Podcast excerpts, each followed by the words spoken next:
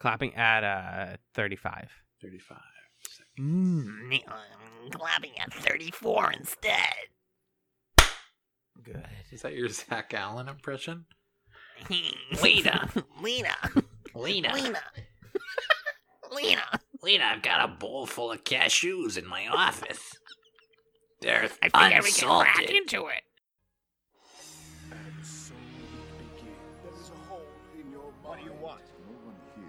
Is exactly what he appears. Nothing's the same anymore. Commander Sinclair is being reassigned. Why don't you eliminate the entire non-homo? I see a great hand reaching out of the star. You are. you? President Clark has signed a decree today declaring These martial orders law. have forced us to declare independence. That's why people get off their encounter-suited butts and do something. You are the one who was. To Zahadu, you will die. Why are you here? Do you have anything worth living for?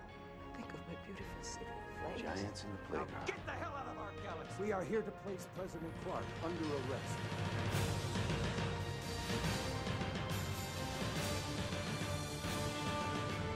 Hello and welcome to Chats, the television podcast, season 6, Chatsalon 5. My name is Alan, and everyone knows that the true source of pain is neither the hand nor the heart. It is the mouth, and the podcasts that originate from words, which originate from the mouth. Anyways, hi, Magellan. That's what we do here. What's up? Mouth sounds. I, uh, every single thing that G'Kar says across both of these episodes is perfect. Everything that G'Kar says Yeah. is perfect. We actually, he's with me here in the studio, believe it or not. Oh, hey, G'Kar. Hello. no, no. That was me impersonating him. This is really G'Kar now. I'm so okay, sorry. okay. That was yeah. really don't don't rude. impress. He's right there. Be, don't Uh. Hey, G'Kar, how's it going? Greetings. Ooh. Who's your favorite member of the Babylon 5 cast, uh, Citizen G'Kar? Besides yourself, obviously. My people have pondered this question for many a generation. Shit. I don't know why I put myself in this position. I I don't have a G'Kar yet. I'm sorry. I lied to you. G'Kar's not here. He was he um he was late. He's running late. He's in, he's in traffic. He's coming back from spin class. Yeah, he's coming back from spin class. He says it really helps him work on his delts. Nope. See, I gotta just wait for him to show up because it's not. It's not there. He's not just an old man, though. I know. I know. I'm. I know. Malari. Malari. so fun to do. oh, gosh. You know what else is fun to do, Magellan? what this podcast? Yeah, this podcast This where we talk podcast where we, talk about TV, TV shows, every single every week. We keep doing week. this. Go ahead. Thanks. Every week we talk about two episodes of a cult classic TV show. And this week we continue our journey through Babylon 5 season 5 with season 5 episode 9 In the Kingdom of the Blind. We also watched season 5 episode 10 A Tragedy of Telepaths. In the Kingdom of the Blind was written as always by J. Michael Straczynski. It was directed by David J. Eagle. It aired David March 18th, 1998 and it takes place David May 27th to the 31st of 22, a 62. Magellan, what happened in the Kingdom of the Blind? Well, Alan, in this episode, Byron and the telepath colony bring an ultimatum to the Interstellar Alliance. Londo returns to Centauri Prime with G'Kar as his bodyguard and discovers intrigue and dangers in the royal court. Alan, what do you think of In the Kingdom of the Blind? Daddy like your reading of that summary. Oh, really? Yeah, kind of. You that was a good that was a good reading of the summary. Mamma mia. That is fair enough. My my. No, I uh there's a lot of plots on this episode.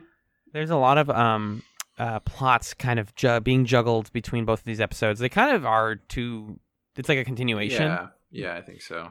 Um, like part but- one, part two. The I would say the Centauri Prime stuff is probably my favorite plot lines Oh, across yes. both of these. Oh yes. Uh, I was sometimes impressed, sometimes frustrated with the telepath stuff, though. So I'm I'm excited to talk about that. Uh, what about you, Monsieur? I agree 100%. I was telling you that the this new version of Londo G'Kar where they're just finally they're just buds and they're working together. Oh my god, it is so fulfilling and I love every I love all of it and we're going to talk about every single scene of it I think in depth and just pick it apart and, and cherish it. And then blessedly uh Byron I think becomes less important in the Byron plot. Yeah, weirdly, makes- right? Which makes the Byron plot better. So you're not a Byron fan, is what you're saying? He's just boring. I mean, we talked about this before last week that he doesn't really serve uh, much of a purpose, right? He's not a very magnetic character. Uh, you don't like feel excited when he's on screen, other than just because it feels, especially because it feels like you know where his arc is going the moment he's on screen too. You're like, this guy's gonna get weirdly mad about this thing. He's gonna fight people. He's gonna threaten them. He's gonna tell his people not to do violence, and then they're gonna do a violence. Yeah. and then all of that happens and you're like uh-huh. Um but things that we don't really know about yet the episode actually opens like the cold open is a seemingly unimportant little side note about some unknown attackers blowing up cargo. Uh, we learned at the end of this first episode that that's those are centauri ships because there's a moment where londo's like oh man what happened to the ships? And they're like shooting people and they're like no! Like they're shooting um, civilians Mm-hmm. and this is weird because we're like, wait, why are the Centauri fighting people? But that's not dealt with in these episodes. So that's just kind of a plot that's like placed in the playing field and then dropped for now. Um, but meanwhile, on Centauri Prime, Londo is explaining his new hot foreign boyfriend to all the Centauri nobles, who are really trying not to do a racism, but they really just are racist. Um, he, there's an aide on the planet named Jan- Jano, Jano, uh, who tells Londo that Verina's, Virini has been acting really strange and severe and dangerous. Um, and this is a scene that affected me a good amount. I actually was surprised how affected I was just because like Virini's being a gag character mostly and just like a ridiculous guy. And we've known that he's had the shadow thing around his neck for a while now, but getting to see the effect of it and watching him like drink, even though Londo says he never ever drank before. I think he Mhm. says like sobriety was his only vice. Yeah, the only vice he cultivated. Yeah, because like everybody drinks. It's so normal to drink that being sober is this like, ooh, a- yeah, that's your little thing. Wow. and he's so he's always been so like funny and charming and now you're just watching him like be angry and and confused and like he's losing it and it's really sad He sells it so well. He really does The dude who's Uh, playing it. uh and Jono walks in on him and then Jono gets attacked by a shadow thing uh later Londo and G'Kar again now the buddy mystery solvers of the of the of the show uh, find his body like strung up somewhere. They're, it's weird because they're looking up, but we never see what is up with his body. hmm like they're looking at Cameron. and he- They're like, "Man, that's really gruesome what they did to J- to Jono." And you're like, "I don't." It's a little scary that they're just all they had to do was look up, and suddenly I'm like, "Is he hanging? Is he like torn apart? What is what happened to him explicitly?" it was supposed to look like a suicide, like he hung himself. oh, that makes more sense. That makes a lot more sense. And then G'Kar and Londo were like, no, because then G'Kar says, uh, "I examined his eyes when he came in. This did not seem like the kind of man who would have ended his own life." Or There you go. That's better. And then Londo's like, uh, "What's the guy's name? Jono." yeah, Jono would never kill himself. that's pretty good. I can't. I'm gonna stop. Um, but yeah, they're they're saying like this dude clearly didn't commit suicide. Some some sinister's afoot. Right. And uh, they're dealing with that. And also, again, just this older Centauri being super racist towards G'Kar. Um, one of them has white hair. He's got like old people hair, which is just weird because we've had like old Centauri before, but Yeah. never white haired But Centauri. this guy's like the the the Taylor Hicks of. Oh, you had to hit me with the Taylor Hicks. And Londo's the Constantine Maroulis. Yeah, I got you. Who? I don't think he even won. He got like third place in like season four. I think Londo's the Clay Aiken of the Centauri. I have a lot of deep American Idol, like old characters or contestants in my head. Yeah. But I recently found out that Katy Perry got in trouble a couple years ago because she kissed a 19 year old without asking him on the show once. Did you hear about Oh, this? No. We're such a radio show. Did you hear about this? about this? Did you read this? uh, basically, he was in he was auditioning. He had his guitar, and then he was like, ah, sometimes I have trouble with love songs because like I've never like been in love with anyone, like I've never been with anyone or kissed a girl before. Oh no! And she was like, Perry, you "Really?" And she was like- "You can't do that, Katy Perry." You can't do that because he came he came up to her and then he like kissed her on the cheek and then she was like, no, you did it wrong. And then he's like, what? And then as he turned, she kissed him on the lips and it was like, ooh, you just gave that boy his first kiss without asking. What are you doing? Yeah, She got- She got some heat. And then there was the whole like, if a guy did it, so you know. Right. The world is great. But back to Yeah. Babylon 5. Uh, these guys are racist. They're like really intense because they bring G'Kar before and the man who whipped him. They're like, hey, this is the guy who did it. This is like the guy who like struck you. Yeah. Here's the whip. You can do whatever you want to him, and we're gonna let you. And I guess it's a power play. I guess it's like them trying to, like, either show him that they're okay or like prove that the Narn are actually still like awful people. yeah, that seemed it seemed like that's what it was. That they they wanted the satisfaction of saying like, "Look, you're still a a vicious creature." Right. And he uh he says the line that I call I said earlier, which is everyone knows the true source of pain is neither the hand nor the heart, it is the mouth, minister. Which is very good. Very good. Yeah. Uh so the boys are I mystery love. I just want to say, I love.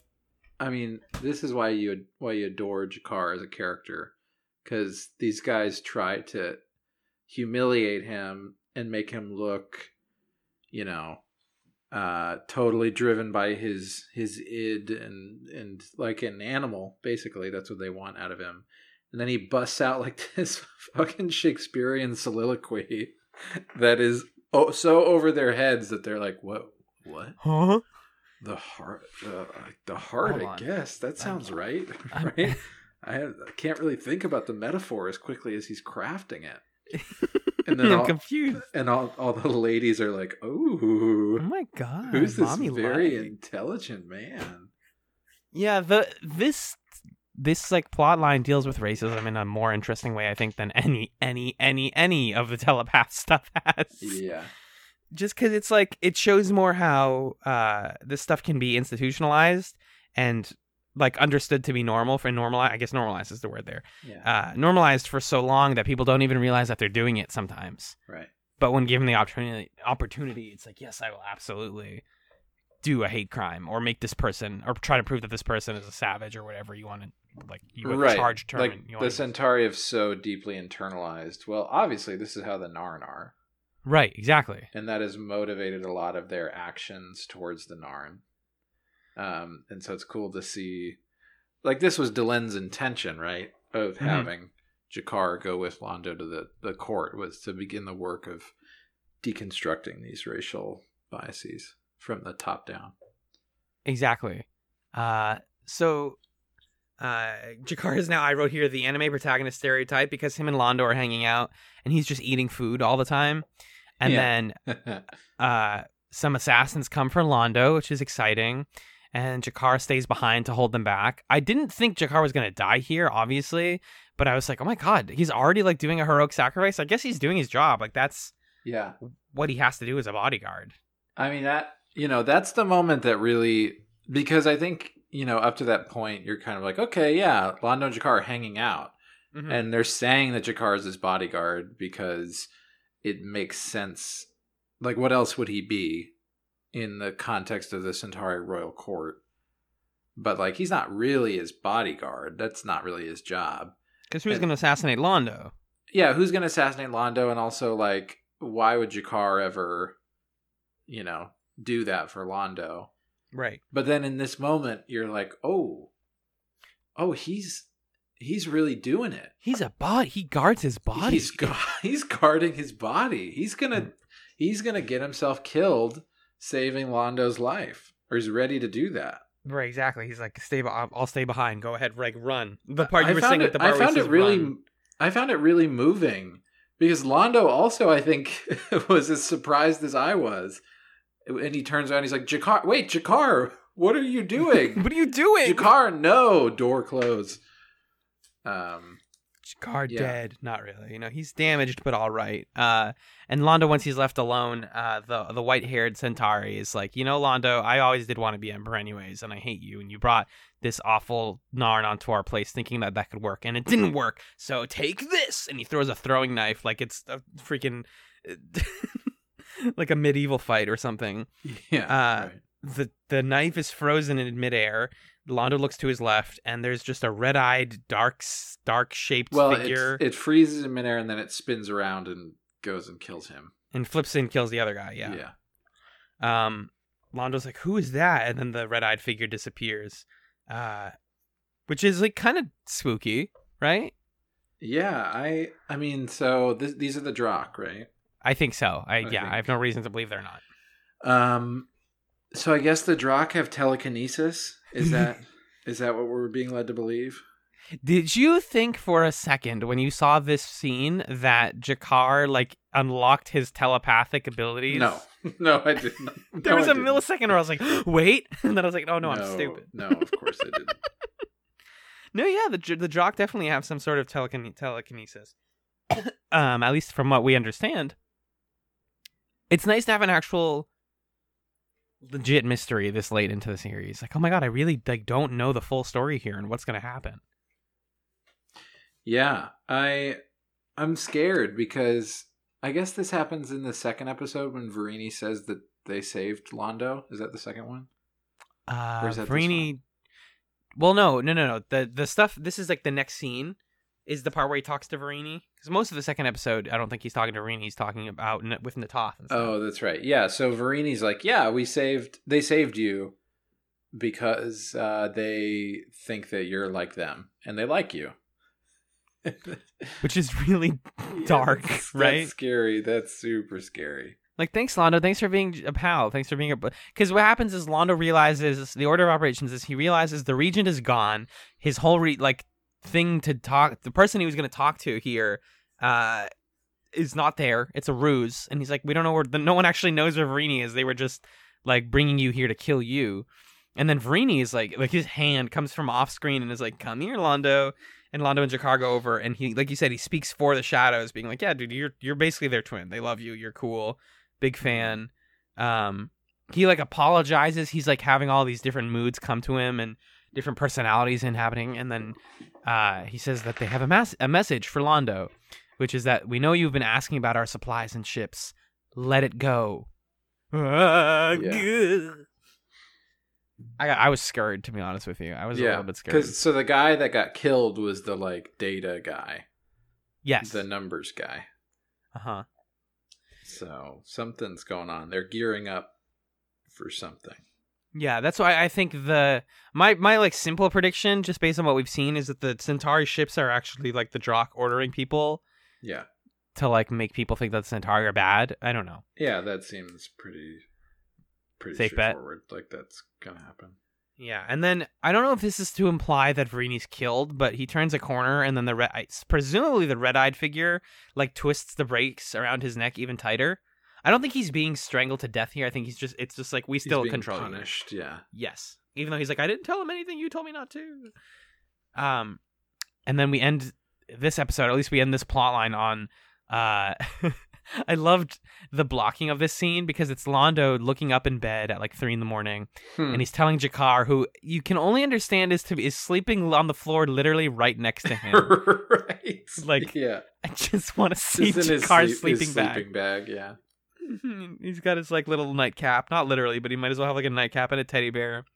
And Londo's like, G'Kar, we're ending the trip. We're going back to Babylon Five. I don't trust any of these fuckers. And he says, I'm frightened, fri- frightened by this palace for the first time ever.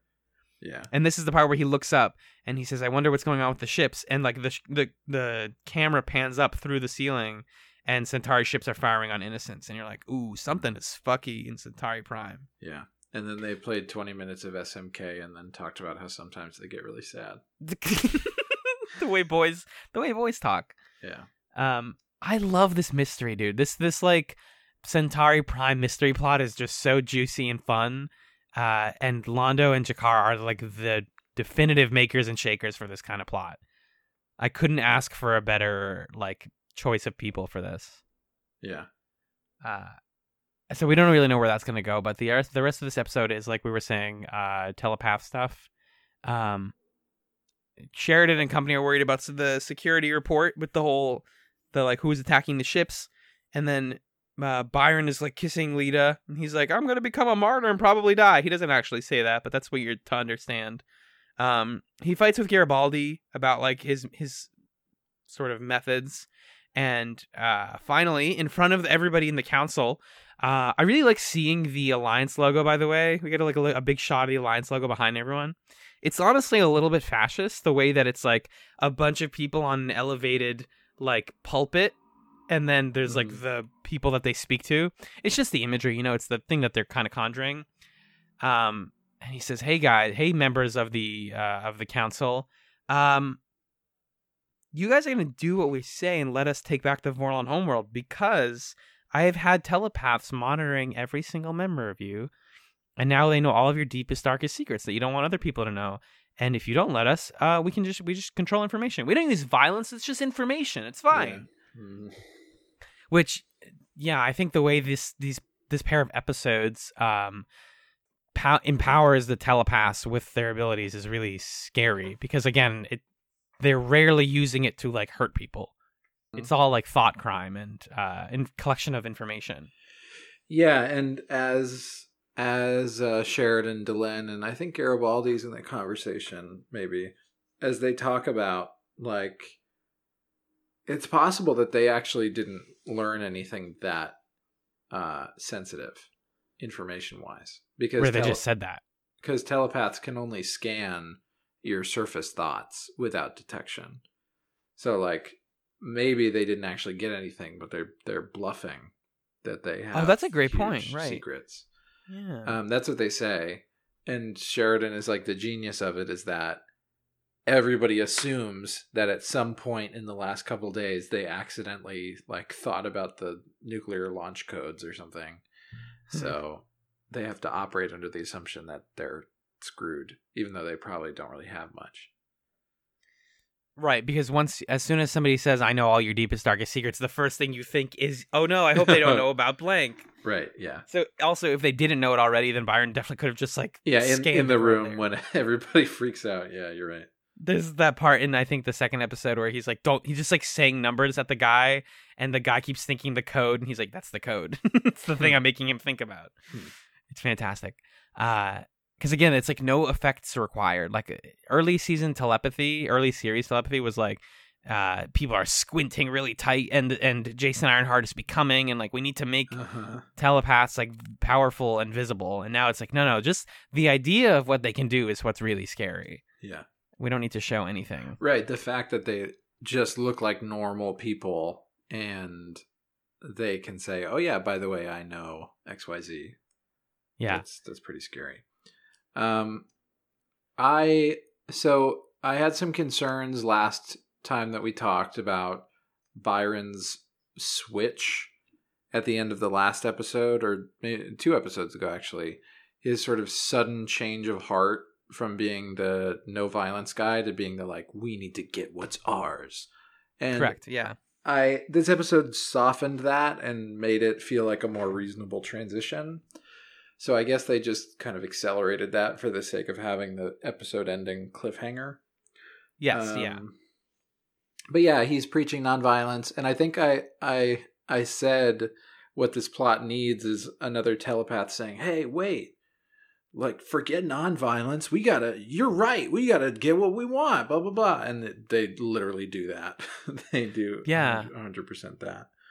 Obviously, modern perspective. I know that big asterisk, but kind of a shame that the person who's like, we should actually retaliate violently is the one black telepath. Yep. Bad, just a bad look, guys. Like, come on, come on. Um, also. Uh, and that guy, he, he's got a really cool voice too. He's just like, come on. I can't do his voice. He's got like a very unique cadence, though. uh, I can only do our weird Zack Allan voice that we were doing before the episode. Right. Lena.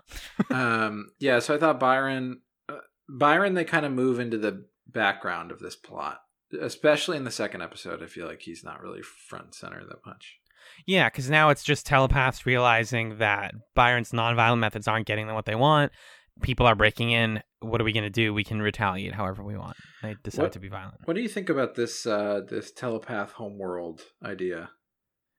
Um, again, I can't help but shake the real life parallels Uh-huh. of of revolutionaries being like taking back what's theirs, and I do like there's aspects of that that I really respect, and I think that um reclaiming territory from like col- from colonists is not is like a worthwhile venture, but this isn't. This never felt like colonization. It more just felt like uh, we are going back to the home world that we never got when we were ignorant back in the day.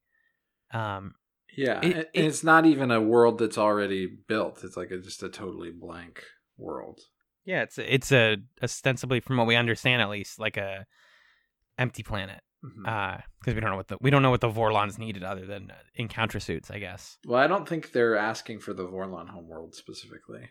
I think they he just says like you've got a bunch of planets on the edge of your space. Just let us have one of those. Let us have one of those. Yeah, true. They just want their space, and then so then that kind of like reminds me of early Narn Centauri stuff, where it's just like let me have my place. Like you can have you can subjugate us, you can control us, but like give us our homeworld. Let us like have the place that we call ours, because people want people want the planet that's considered theirs, right?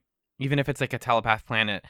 Wouldn't you rather, as members of the Interstellar Alliance, like if you're worried about the telepaths, then let them go to their homeworld and live their life, and agree Yeah. to a policy of like non-intervention. I don't know. That's the Right. It it makes complete sense, and I think Sheridan's in the position where he's like, ah, you know, this is a good idea, but now it's uh, and a worthwhile arc for Sheridan's character in season five to see. I, I texted this to you, but he's he's having the Dark Knight feeling. Uh, die and be a hero, or live long enough to see yourself become a villain. Yeah. Situation where he was the guy on the right side of things, uh, blazing in and and not taking no for an answer. And Delenn literally says this to him when he says, like, oh, the telepaths, you know, they're right, but they're doing it in the wrong way. And she said, Remember when the Earth president said that to you? right. Um, yeah, there's a part yeah. earlier in this episode I think what you're referring to where Delenn is like, let's not like let's see things from their point of view, but like let's understand that we were them a little while ago. Exactly.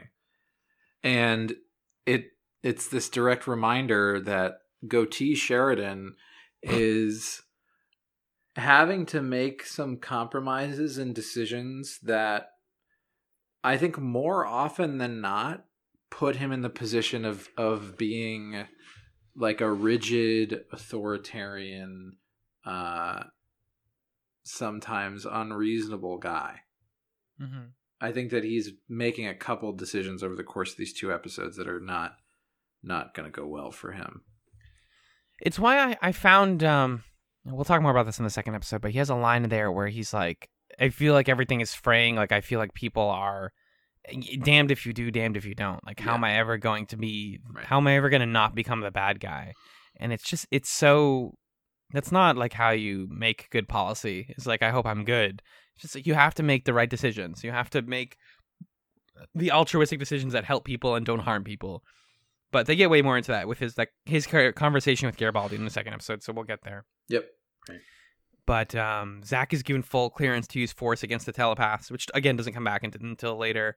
Uh, except this episode ending with he comes on the loudspeaker while, while Byron and Lyta are literally mid coitus, Oh and is like, "Hey, Hey, Lena. Is this thing on? Is this thing on? Is this thing on? Boop. Lena, I brought that pizza again. uh, uh, basically all he says is security. You guys, you can get out while you still can. Otherwise, security is going to take action to get you out of your hiding space." Yeah. And then Byron, I had to watch this scene twice because I couldn't like hear everything he was saying because the show has bad audio mixing. But he's like, Lyta, promise me that you'll do what I say and you'll leave me behind when the time comes. Hmm. Is the gist of what he's getting at. So I that's why, why I was like, okay, cool, martyr, nailed it, got it. He's gonna Yeah, die. Exactly. You think he's kind of planning for that? Maybe. Yes. Hmm. I think he's I think he's accepting it because he's like I'm a single person and my people have already like their idea has already gone behind gone past what I told them to do. Literally the only action I can perform now is to die gracefully and like hopefully people see my actions posthumously in the correct way. That's interesting. Yeah, so we'll, he'll probably next up, right? Or next week, episode 11, he'll probably die, you think? I think so. Yeah. Sooner than later, especially with how quickly they're going through this plot. But it's good stuff. well, I'm like, yeah. right, right, right, right. Uh, I think once it like gets into like active conflict, it's gonna it's gonna hit the brakes a little. Heck Yeah, heck yeah. Lena. why is why is Zack Allan Marcus Fenix from Gears of War? Anya. Lyta. uh, cool, Magellan. That's uh our discussion of that first one. Do you want to read some electronic mail? we don't have any electronic mail. What the heck, Yeah, I know. Maybe because we're too soon in the week. Maybe I don't know, but not anything to read right now. So next week we might have some extra. Send us some stuff, folks. Your thoughts on the episodes, your questions, your your jokes. Send us your jokes and gags. Uh, we any- have. anything on the Twitter. Uh, I didn't. Uh, let me double check. I shouldn't say and be wrong. I love to be right. It's one of my favorite things. Oh, I mean, yeah, we did get a comment from Danny saying, uh, season five was just what this podcast needed to stay fresh. A break from all the plot heavy stuff and back to goofy but relevant discussions. Yes, that's what we Uh, love. Yeah, it's the bread and butter of a good chats season is like, this is kind of funny and kind of dumb, but also interesting. So that's where I think we that's where I think we succeed the most. Uh, and then I posted some memes, and a lot of people were just commenting on the memes that I, I posted. So Nice. That's what you get if you follow at Chatspot on Twitter. And if you want to send us emails, we will read them on this segment. That's chatspot at gmail.com, folks. Get there. Do it. Do it. And we're going to do it. And it is be right back after this brief musical break to discuss a tragedy of telepaths.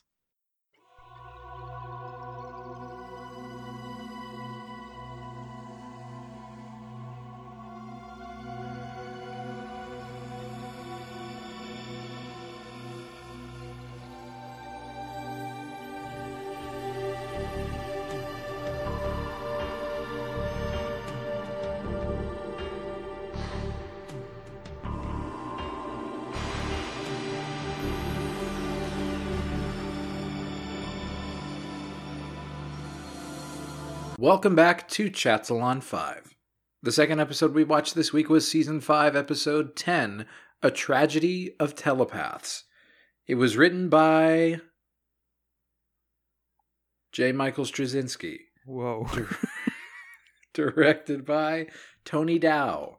It aired March 25th, 1998, and it takes place from June 16th to June 18th of 2262. Alan, what happened in a tragedy of telepaths? Oh, Magellan. Oh, I'm so glad that you asked me. I don't know what accent that was, but in this That- episode, that was your G'Kar. Mollari. Mollari. Mollari. in this episode, the situation between the Alliance and the telepath colony continues to deteriorate when Bester arrives on the station. Mollari and G'Kar discover an old friend in the Centauri Royal Palace. All right. Maggie, what did you think of a tragedy of telepaths? You know, for an episode that's like a bridge, ostensibly between, it feels like we're in a three-parter, right? Like in the kingdom of the like in the kingdom of the blind was part one. This is part two, and Yes. then things are going to get resolved. A classic Farscape three-parter that Babylon Five doesn't do very much. Mm-hmm. um, in what is ostensibly the bridge, the dark middle chapter of that three-parter, uh, I I liked it. I thought it was pretty good as Yeah. an episode. Yeah, I think it was the most compelling of the telepath junk so far. I thought Lockley was cool. I like Lockley now. Inconceivable. I know. I think she's a good character. Uh, I think Bester is a good character. Uh, glad I was glad to see him, and I loved, continued to love every single thing about Londo and G'Kar hanging out and living their lives and doing their thing. So I had fun with it. What about you? Those beautiful boys. Yeah, I uh, I think I texted you before uh, you watched this episode that like I was just impressed with how well this it handled uh, all of the different plot lines. Like it feels like a really tight 40 minutes or whatever. I think we don't give Babylon 5 enough credit for uh, its pacing. Um, Mhm. generally one of the better paced sci-fi shows that I've ever watched. To be honest with you, like it Yeah. just it balances like having a good A and B plot with like good time for people to just talk to each other and, and about their ideology with with like things happening and classic moments and all the stuff that you want out of a show like this. Uh, and this episode definitely fleshes out characters who I've been wanting to see more of, like Lockley. Mhm. Um, uh, cinematic parallel wise, they they open and end on her audio logs, a classic Babylon Five uh, technique. Mhm. Uh, her first one is about why she took the job, and th- we're we're getting the like kind of gratuitous sexy underwear shot, except she's like jacked, so right. it arguably feels less like it's meant to t- like it's definitely like here to titillate a little bit because like Tracy Scoggins was a pre- is a pretty lady, but it's also like yeah she's just doing like it's just the way she starts and ends a day. Yeah, Uh, it it does feel the most brazenly that Babylon Five has ever felt about like, look, a lady in her underwear. Right, we really don't. we- We're blessed to not get that kind of thing that much on this show. Yeah. Uh, but like we got, you know, Sinclair and even like early Sheridan doing stuff where it's like the last scene of them is them turning the lights off. Like, I True. think Babylon Five uses this technique of of showing the captain or the commander uh at the beginning and end of the day before like the stress of of their job hits them uh really well. Um, she's talking about the telepath. She's talking about how like, oh man, people are gonna have to die soon, which is a really Yeah, that's how the Like- episode ends. She's like, yeah, well, th- here the comes the dying. The killing's gonna happen tomorrow, and uh, nothing I can do about it.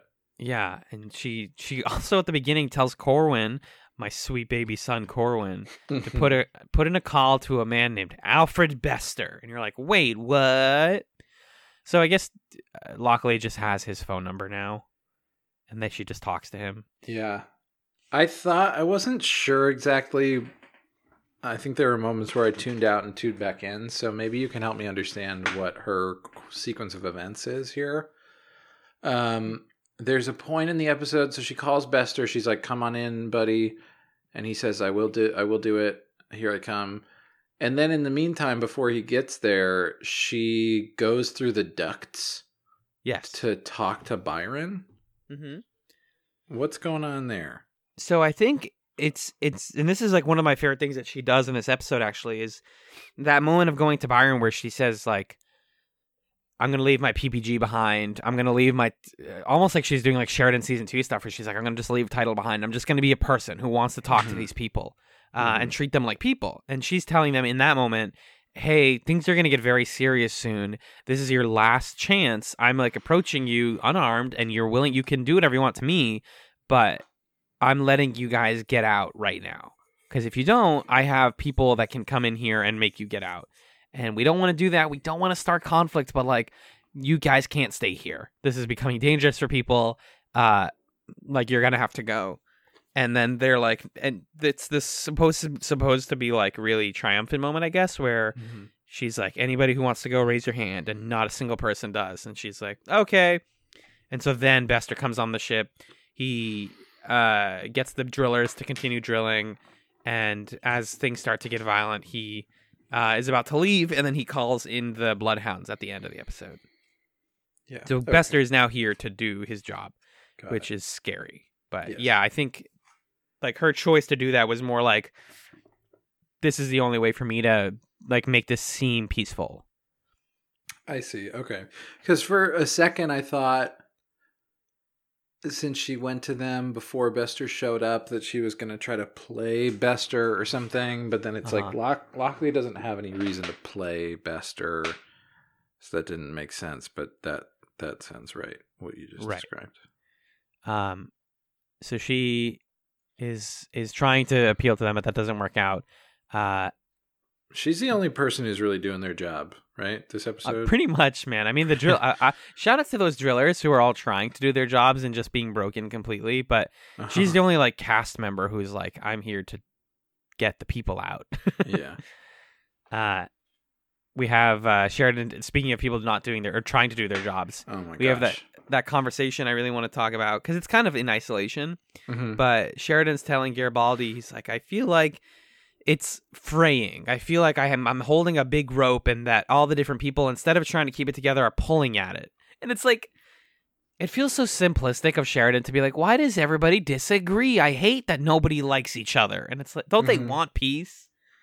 To which Garibaldi very appropriately, I think, is like, we like why is it that we always break up our history our years of history by wars like we referred and then he does the th- classic sci-fi thing that we talk about Oh my god, the remember the War of 1812, the first three world wars, the the Dilgar War.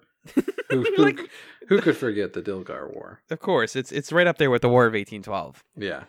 uh, and he's like, yeah, people are naturally inclined towards chaos, and whether or not we want it, we're always uh, just approaching the next major conflict, which is like so deeply cynical of Garibaldi. But it's like Yeah, but you come- could make the argument pretty it comes easily. exactly, it comes from a really realistic point. So I Yeah. like understand where he's coming from, and I think it's important for Sheridan also to realize that like you don't like peace is not about not, um, like has, avoiding conflict. Like Mhm. peacetime is is often the hardest time for people in power, you know. Right.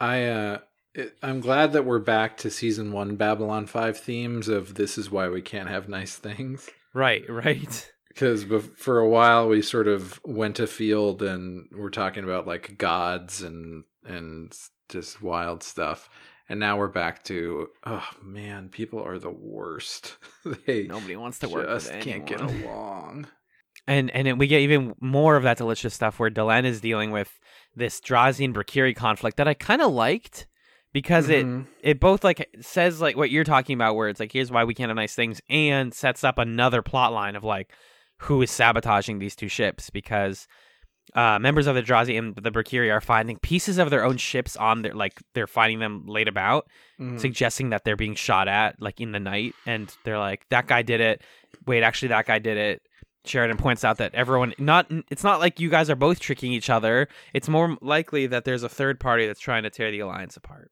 Mhm. who could that be? Probably i guess the Drakh. i guess that's also the Drakh, maybe? Yeah who else right?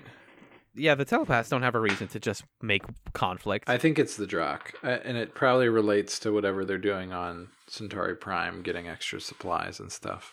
using their ships to destroy civilians and stuff yeah.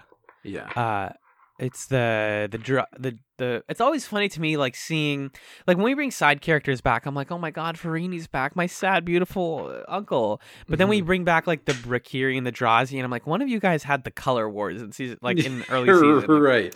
And both of you are disgusting. yeah you're both gross and You're then the Gaim are just these. Perfect neutral faction in the corner like we wear masks except we're not like the vorlons we're cool we just wear masks we are found a piece of we were, and then uh the most like you were talking about like Sheridan living to become the villain. yeah, this is like uh, way too on the nose, but I This liked is- it. This is season four. Like we flew ships above the United States Parliament, or we're not the United States Pentagon, to like show that we're cool. And he's like, "Yeah, so if you guys to stop you guys from fighting, we parked white stars pointing at both sides.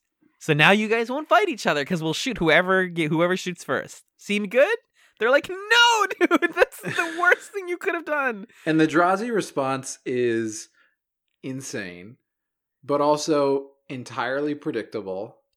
Where the Drazi guy says, You threatened to attack us when we only wanted to defend ourselves. Right. Every great fall is preceded by a huge mistake. This was yours. This is yours. Nobody has ever said that line in a real history book, but it feels like something that you would see in like, oh, and then this guy said this thing, and he was Mhm. he predicted it. When high schoolers write essays about this era, they'll describe this as a turning point. the turning point in the in the respect of their uh, the alliance. hmm Yeah, it's it's like cartoonishly stupid. Not what are you doing, guys? Yeah, but it it's you know it's right. I'm glad that the show is addressing this authoritarian streak that both Sheridan and Delenn seem to have. They're both treating the peace like war. Right. They're, that's the only way they know how to handle things is like put mo- aim more guns at it. Yeah, and that's how we fix the problems. Uh, which is a solution that doesn't, I don't think ever works. Um, because because obviously, I mean, when you tell people like we don't trust you guys to stop fighting each other, so we are going to take the keys and you know hold this car over a cliff. It's like that's bad Yeah. for everybody involved. You've and their actually their attitude towards the parliamentary process, this whole it they they're treating it like a joke. Sheridan and Delenn treat the idea that all of the worlds have representatives. They're waiting to give them like the worst information till after they leave. Mhm. The, it doesn't feel like they're genuinely taking their feedback or their thoughts. They're thinking of them as like children that they have to babysit, basically. exactly. And that's a problem that you can't create a genuine coalition or confederation of worlds that way. it, it's it's a it's a plan that that is just completely like the the uh ambassador the Drazi ambassador said just doomed to fail. Like you're just gonna watch. I guess season, part of season five is watching the alliance make mistakes. Right. Do question for you then? Do we want to see that just happen, or do we want to see them like course correct and fix that? Mm, I think I want to see them realize it. I don't think I really care if they course correct because we already know it's going to happen. Since True. we saw the future. They're not going to become perfect. Yeah. But and I, maybe it's maybe it's about accepting that like we don't have to be perfect, but we have to keep changing. I just want Sheridan to accept the fact that he's being a military dictator. Yeah. Yeah. And to shave the goatee off. And to sh- or to add the rest of the beard back. Oh, please. Please. Oh yeah. Give me that beard. oh. Uh, do you want to talk more about the telepath stuff or do you want to jump back to Centauri Prime? It's up to you. I want to end on Centauri Prime. It's sort of I, whenever I eat uh, plate, I always Yep, leave the thing I like to eat. Uh, Vegetables before the meat. yeah, but so now we're. I mean, we just had the vegetables. Or no, yeah, more vegetables. But these are like good vegetables. These are yeah, we're getting we went that's like the, my green least favorite stuff and now we're, this is my second favorite plot of the episode. Yeah, yeah. These are the green beans. Which you're like, ooh, if they salt them, get a little garlic on there, like, ooh, yummy. Ooh, but like, butter them up a little bit. Yes. Yum yum yum. I put pepper on there. Put pepper on your green Oh, beans. that's not bad. That's not bad at all. It's not going to stick very well, but it's fun. You just got to eat it straight. True. Yeah, if I mean, you know, if if a bunch of green beans arrive in front of you and you have not had the chance to chef them up yourself, you can pep them up. you can pe- pep it up. Pep it up. Uh, and you can also, it, you know, if a if a telepath is like Byron, maybe we should do a violence. And he's like, "How do you guys plan to do a violence?" And the guy turns around and just has a cloak full of guns. he's like, "This is how we'll do a violence." And then Byron's like, "Bad, bad, bad, bad." Um, like I said, we were saying earlier, earlier, Lockley tries to talk to people. They don't really want to get out. Mm-hmm. Um, I really liked watching the process of the staff of Babylon Five trying to break through the store, where it's Yeah. just like like Zack Allan being like, okay, so here's the idea. We're gonna send a driller here. It takes him 30 minutes to get here. He's gonna start drilling for about 30 minutes. Then the telepaths, who are conveniently just standing on the other side of the wall, are gonna put it in his head that there's a bomb on the other side. We have to send him to medbay, and it takes us 30 minutes to get another one. it's Hmm. like, ah, it's very, it's just like this hopeless bureaucracy happening that you're watching right, in motion. right. Because the telepaths aren't going to stop doing this. They're all just standing there, hands on the door, and every guy that, every person that goes up to the door is like, "There's a bomb!" Yeah, And it's really dark. Like they do kind of address how dark that is, but just like that guy is never, unless like you know Bester like undoes the thought in one person's head, but like they're Mhm. just going to go the rest of their life thinking there's a bomb behind that door yeah. and that it's going to kill them if they keep drilling. So they're all sent to medbay. Um, we keep getting this like gag of them going and coming back, and then Hmm. at this point, I believe Bester comes on the ship. He's like, "Hey, hey, Lockley, thanks for cooperating. I love that we we're we're friends now." And then we get the dumbest like this is a really quick shot where there's that telepath who's like, "We should do a violence." He's spray painting the words. Oh my god. Is it Free Byron? Yes. Free Byron. He's where Oh is my he? He's fine, you guys. He's he's not. In, this is so. I was gonna ask if I missed something. He wasn't imprisoned. They're just talking about how that part of the ship is locked down. Part of the station is locked down. So I understand it. Oh my god, they linger on the spray painting for so long. It Free feels like it's a hundred years watching this guy spray paint. I'm yawning thinking about it.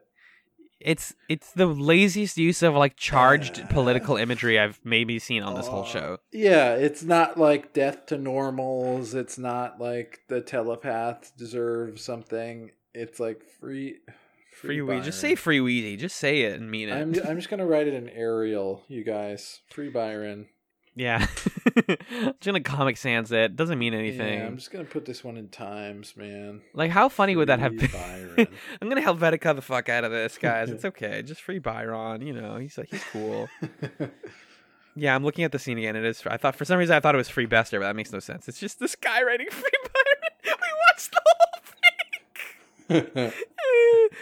uh, yeah, it doesn't mean anything. That that's just like, hey, we're gonna use the imagery of like revolutionaries to like further a point, I guess. yeah. Um, so that's illegal. And then he's like, "All right, we're gonna go do a violence, you guys." Uh, Bester reverse telepathic guy to convince him there's no bomb, and he's like, "Put your hand on the wall, and I'm gonna put my hand on your back." And then he goes, he like blinks, and he's like, "Every telepath in that room is now blocked." And I just love Yeah. the way that again Bester doesn't like you don't have to see telepathy to know that it's cool and kind of scary. Yeah. He just has to say that. Um, then we get this like wild, like very intense scene of violence where it's like all the telepaths are now fighting people. We're talking choking people out with scarves, air kicks, drop kicks. We have a guy who is pointing a gun at someone, being like, "Take us to the armory or die." Yeah, And give us the codes. Give us the codes, Lindsay. We're gonna put your palm on the thing or whatever. Yeah, yeah. They're like, "How we're gonna need a palm scan?" He's like, "That can be arranged." And they just move the guy six inches to the right. yeah, that was easy. stupid. And then you get the the another like this is such a ridiculous plot because Bester is like, you know, we're all the same.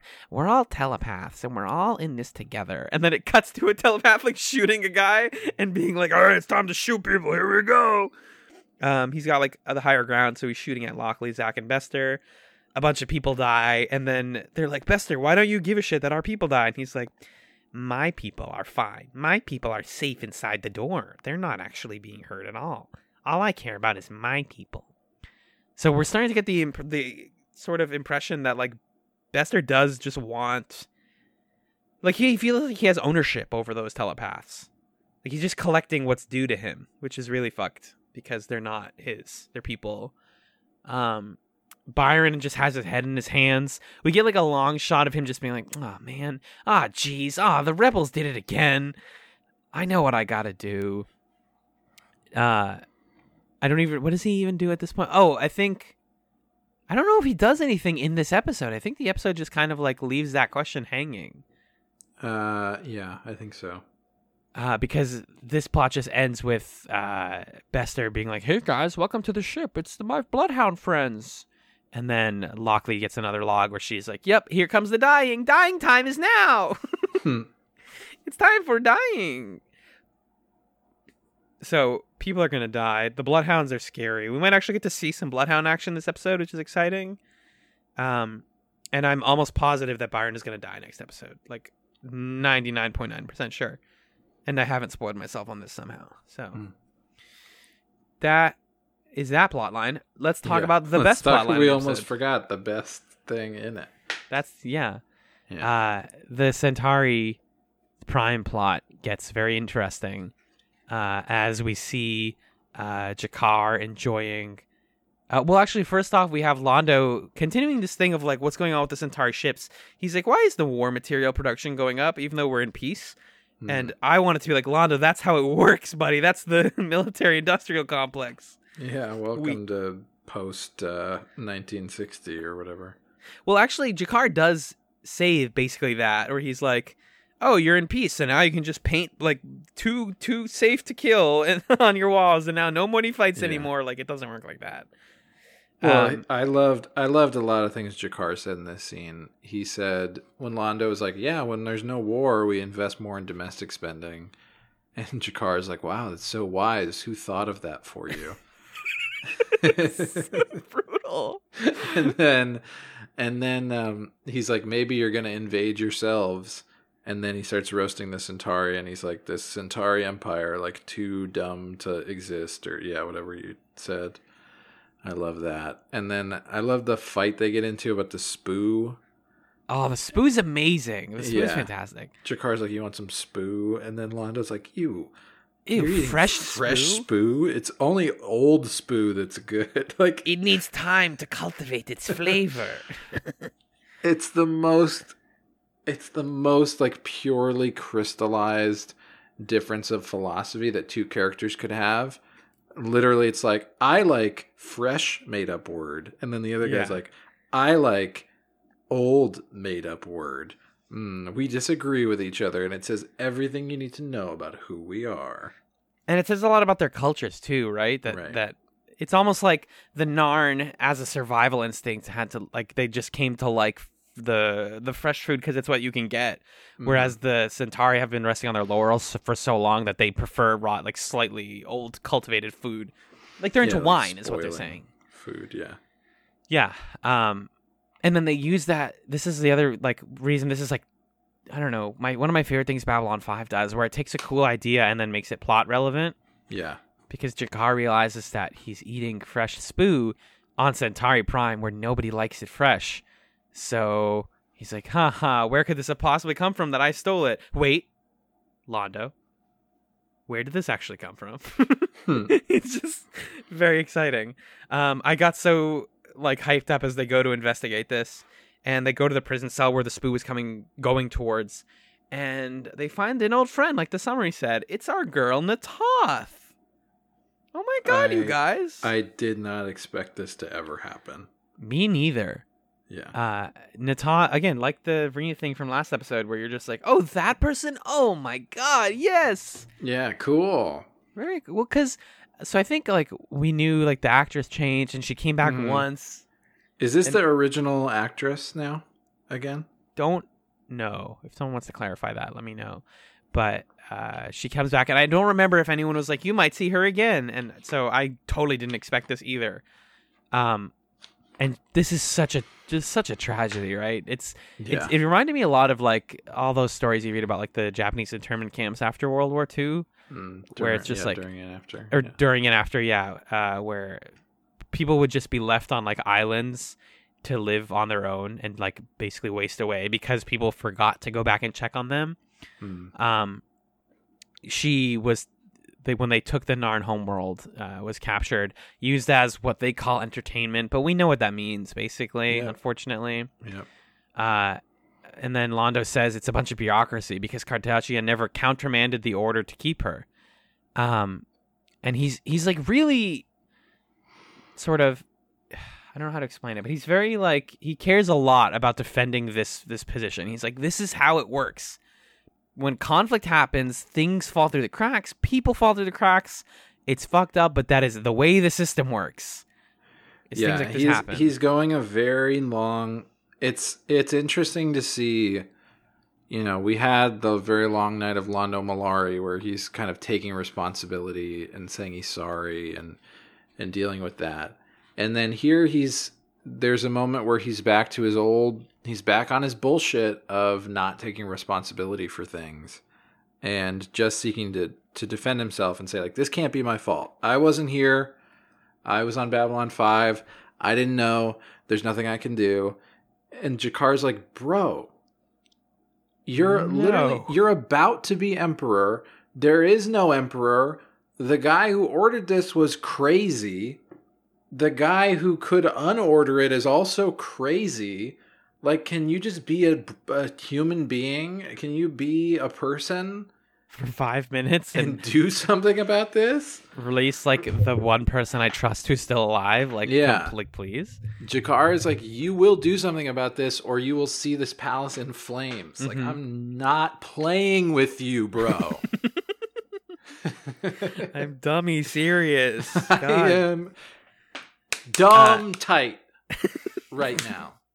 I can see you doing the hand clap. I can sense you doing the hand Yeah. clap. Um, I loved that exchange between the Right. two of them. It- It's weirdly Londo remind not weirdly, but Londo there also recalls the scene from a previous a recent episode where someone was like, uh, we're not responsible for what people in our history did. And it's like, yes, you are. You are allowed to change it. You can ta- change it. You don't have to follow the rules, and none of the rules exist anymore. Just let her go, you fool. I did find his anecdote charming about the guard who was told to guard the flower that stopped existing, and nobody bothered to to figure out why that dude just stood there all the time. Yeah, I I watched that part like six times because I kept getting distracted, and I was like, I can tell this is like a memorable moment.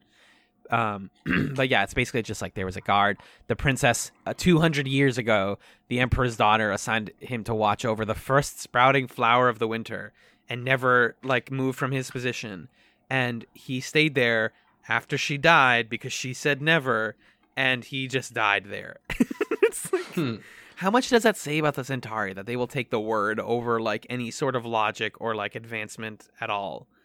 That's it's a really Yeah. like strong comparison too. It's you know? and then you see two different people how quickly they do exactly what Londo tells them to do. Like you you don't really see very often Londo having the kind of authority that he's had all of his life as like a no person of noble birth and being on track to being the emperor. Um, you usually see him in adversarial positions with people, and it's like, why is this dude such an entitled douche? But Right. then you see the moment where the he's with the guard and he tells the guard like, "Hey, listen, okay, here's the plan. You're gonna stop bringing her food. Got it?" And the guard's like, "Of course, got it. Uh, you're never gonna come back here ever." Guard's like, "Y- "Yes, of course, sure, sure for sure. yeah, I won't.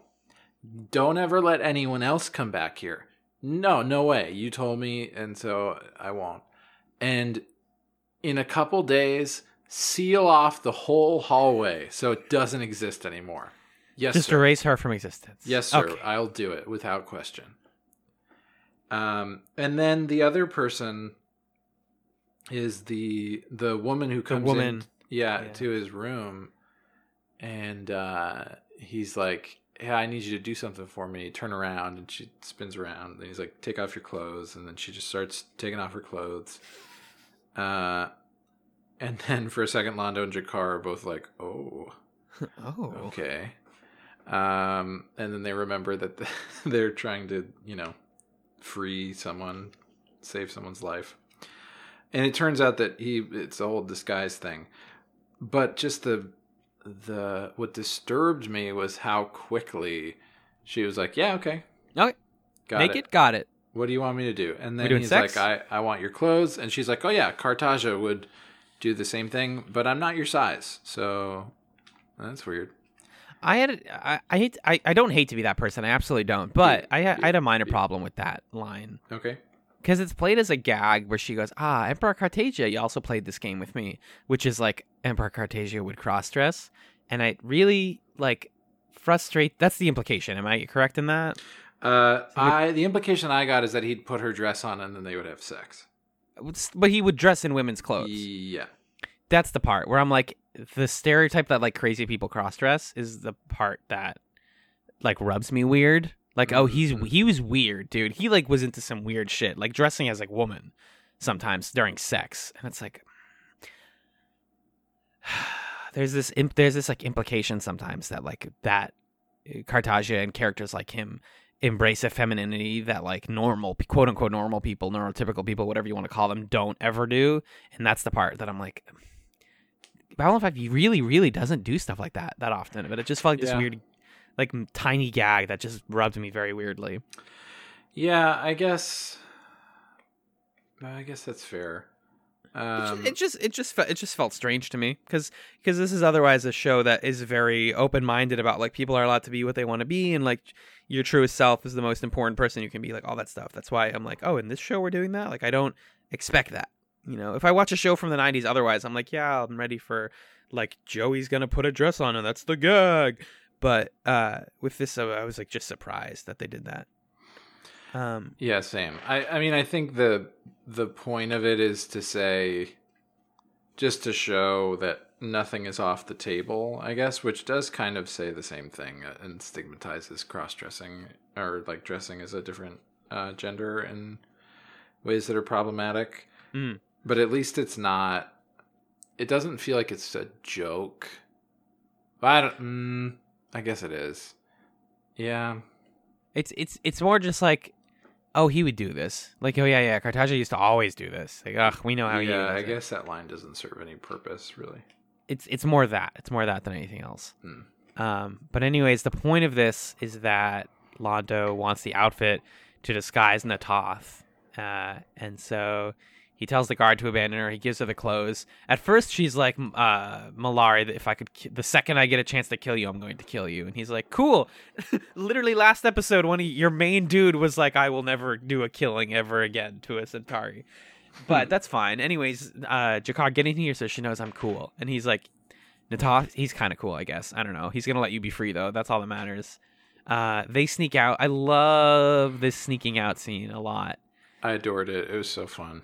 You get Londo for once not being drunk. For once he's completely stone cold sober and pretending to be drunk and talking about like, isn't it great how we all we rule the world? Isn't it great how the world is ours, guys? Isn't this awesome? I love I- being yeah. the best. And his his moment where he says the royal court has been trained to not see what's immoral. Like Oh, right. If we just get out there and act like we are about to do some sinning, they're gonna They'll be, be like, like, "Oh, "Oh." I didn't see anything. yeah, uh and so they yeah because sin like sin is like the norm in in centauri like uh, royal culture yeah." It says a lot about about this sort of royal culture or like high society that it's it's just an accepted part of some of those circles that people do this. You know, they're just nasty boys Yeah, I mean, I think we see a normalization of behaviors like that in in other circles in our in our world that are that have been broken down or exposed to some extent or talked about maybe more than than previously. But you think about like uh maybe I'm maybe I'm reaching beyond what the episode's trying to do. But you think about like uh the Weinstein case Yeah. and just all the people in Hollywood who like fully knew what he was up to and what his deal was and the stories about him and probably saw him doing things like this uh and we're like oh let's look the other way because that is the decorum of our the circle that we run in. Right. I i don't, I don't think that's off base at all. I think uh th- that's the sort of like modern touchstone is like how banal like that kind of awfulness has become in higher in a lot of higher society and like yeah. upper class society. Exactly. and and I think what makes Londo a good guy in this scene is that he's like I am acknowledging that we do this and I'm using my position to help people to help people that need it. Yeah. Uh, yeah and- it's it's cool to see him kind of take advantage of the toxicity of that environment for for positive ends exactly. Um and they're just absolute boyfriends. Once they put Na'Toth in the ship and they're like are you going to be okay to like live on your own? And we're going to send you back. I think they send her back to the Narn homeworld. I think that's the implication. Um i thought the transport was going to be five. I thought they were going to be five and then the transport was going to Oh, yeah the you're Narn right. homeworld. That's how I understood it. But that uh, right you get this charming moment where Londo says, I will tell you a true thing, G'Kar. Getting her out of there, the danger, I found it most exhilarating. I have also worked up quite an appetite. Yeah, and, and G'Kar's like, I'm literally being haunted by the fact that my attache was tortured for like years, maybe year. Yeah. So can you not act like this was a great fun party? Can you not? Can you? You don't get to now be the one who is into the spoo. That that was my gag thirty minutes ago when we didn't think that the world was on fire. But now that I'm we know it is, Genuinely having an existential crisis right now. so if we're you not could, going to KFC. if you could leave this area, that would be great. Yeah, thank you, thank you. Uh, that's where I wished the episode ended, and then it ended on the the Bester Bloodhound thing, and I was like, man, this show still has the like ten endings thing every once in a while. The lingering shots on the the pod going through space out loud, I was like, what am I looking at? Why am I watching this for like a full minute? Yeah, what is happening? And then I went, oh yeah, I remember. There was a whole telepath thing going on. I forgot. totally forgot. And then we also have to have Lockley getting back into bed. Right. Then the episode's over. Yeah. like, okay, great. Thanks, for Babylon 5. Nicely done. Yeah, I I honestly hope that season five keeps this this momentum up. It's it's it's getting into a really good stride now, and I'm enjoying it a lot. So Yeah. uh, I'm curious, Magellan, what are we watching next week on Chatsalon Five? Well, fella, let me tell you what we're watching next week, partner. Partner. Partner. Uh, can you believe that next week, my friend, we are passing the halfway point of season five of No. Babylon Five? You can't believe that? Nuh. What if I told you it was true? Oh. Uh. Yeah. Yeah, I believe you. All right, because it's true. Whoa. I know. Next week, we're watching the next two episodes of season five of Babylon 5. First, season five, episode 11 Phoenix Rising. The fight with Byron's followers gains intensity. All right. hmm. Okay. So that'll be done soon, I think. And then we are watching season 5, episode 12 The Ragged Edge. Garibaldi is sent to retrieve a witness to the shipping line attacks from the Drazi homeworld. Mm-hmm. Okay, sure, why not? Why not take a crazy chance? Uh, Magellan, is it okay if I uh, warp us to the plug zone dimension? I would love for you to do that. Please do it. If you would like to email us questions, comments, concerns that we can read on the show, send those to chatzpod at gmail.com. That's C H A T Z P O D at gmail.com. You can also follow us at chatzpod on Twitter, where you'll find Babylon 5 memes, updates about the show, scheduling, Patreon updates. And what's that? Patreon? Well, yes, dear listener. If you want to support us financially and you want to get more chats goodness in your ears every single week, you can head on over to patreon.com slash chatzpod and you can throw us a couple bucks. And at $5 a month, you get our full suite of bonus content, which includes the monthly commentary chats, movie commentaries. That's the bi weekly chats nights where we talk about whatever. Sometimes it's listener suggested, sometimes it's my brain, his brain, and who knows. Hmm. And that even includes pilot chats, which at $5 a month, uh, that's our highest tier. You get all of them. And pilot chats is the show where we watch the pilot of different TV shows that people recommend to us and see if they would make for good chats uh, seasons. Yeah. Discuss why they're good or not. We just put out a double block of um, a discussion of Clone High and Duckman.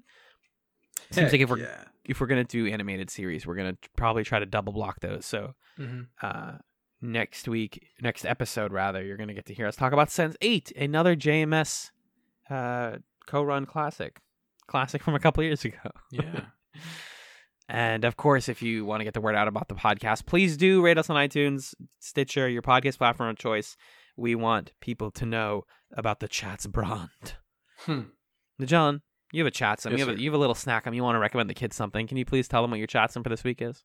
I will. So I have been uh, on a kick of wanting to learn more magic and trying to be a magic guy a little bit because of my rekindling of my Penn and Teller obsession that I talked a little bit in my chatsum for last week.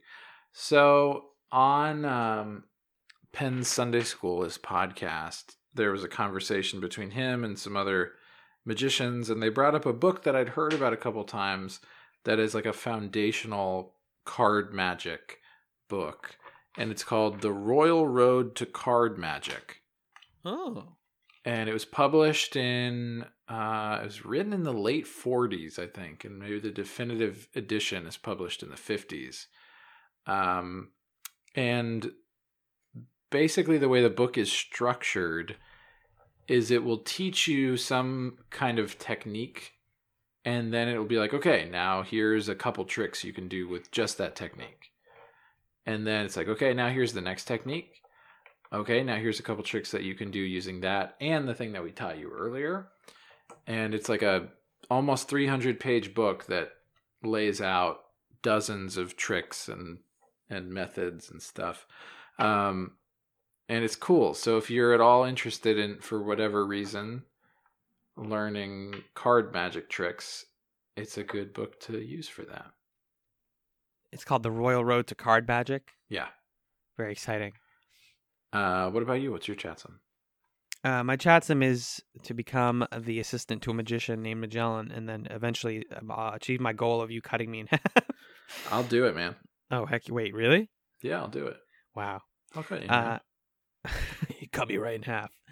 Uh, uh, I have a double chatsum for this week, kind of a triple chatsum if you really think about it.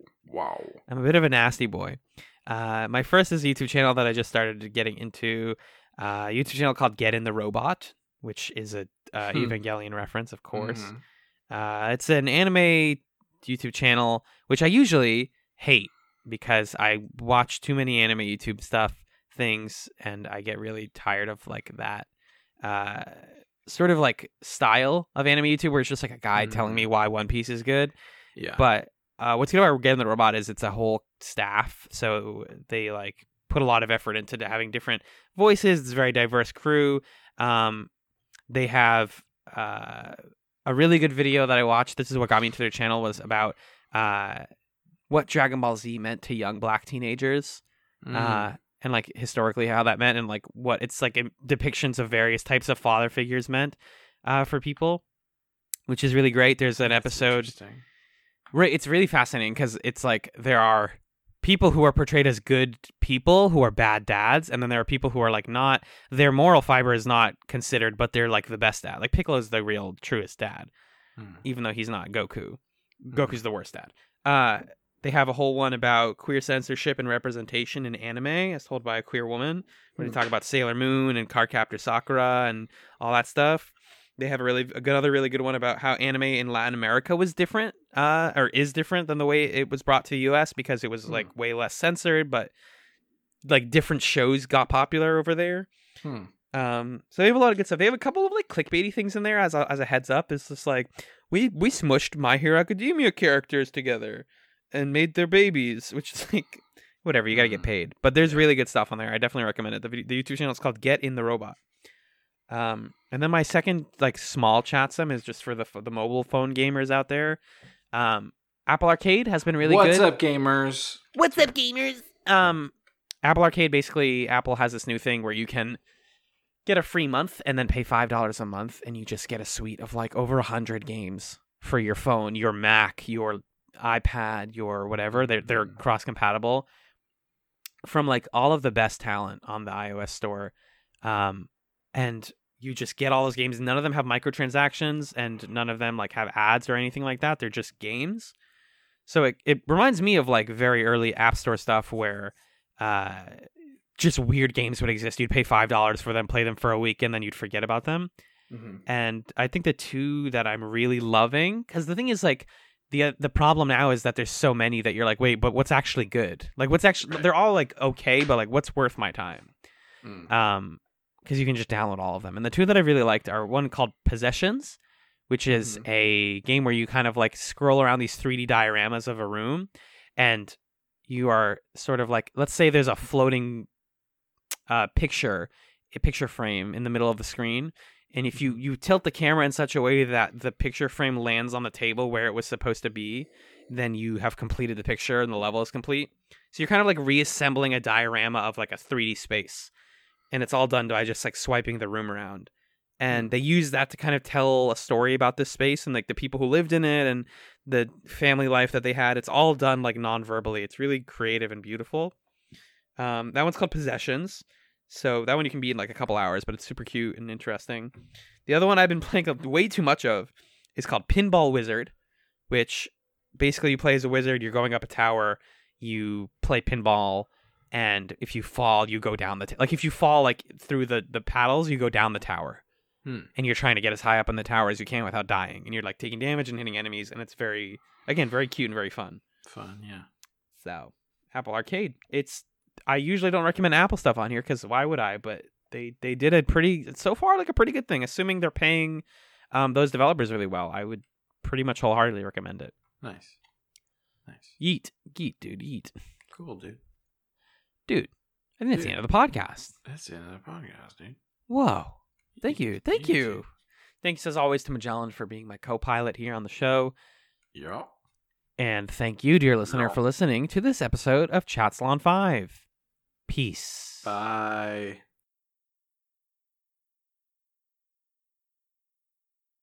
Mmm, Milestone, get 'em all. Hey, Lena. Hey, Lena. Lena. Lena, I'm bursting. I'm bursting with love for you, Lena. Lena, I got another pizza. Lena, I gotta eat. Wow. Lena. I'm gonna be Waluigi for Halloween. Can you be Daisy? Lena. Lena. Is it gonna be one of those episodes again? Oh man, It better be, man. This is what Man. the people want. This is what they're paying for. they're not paying for this.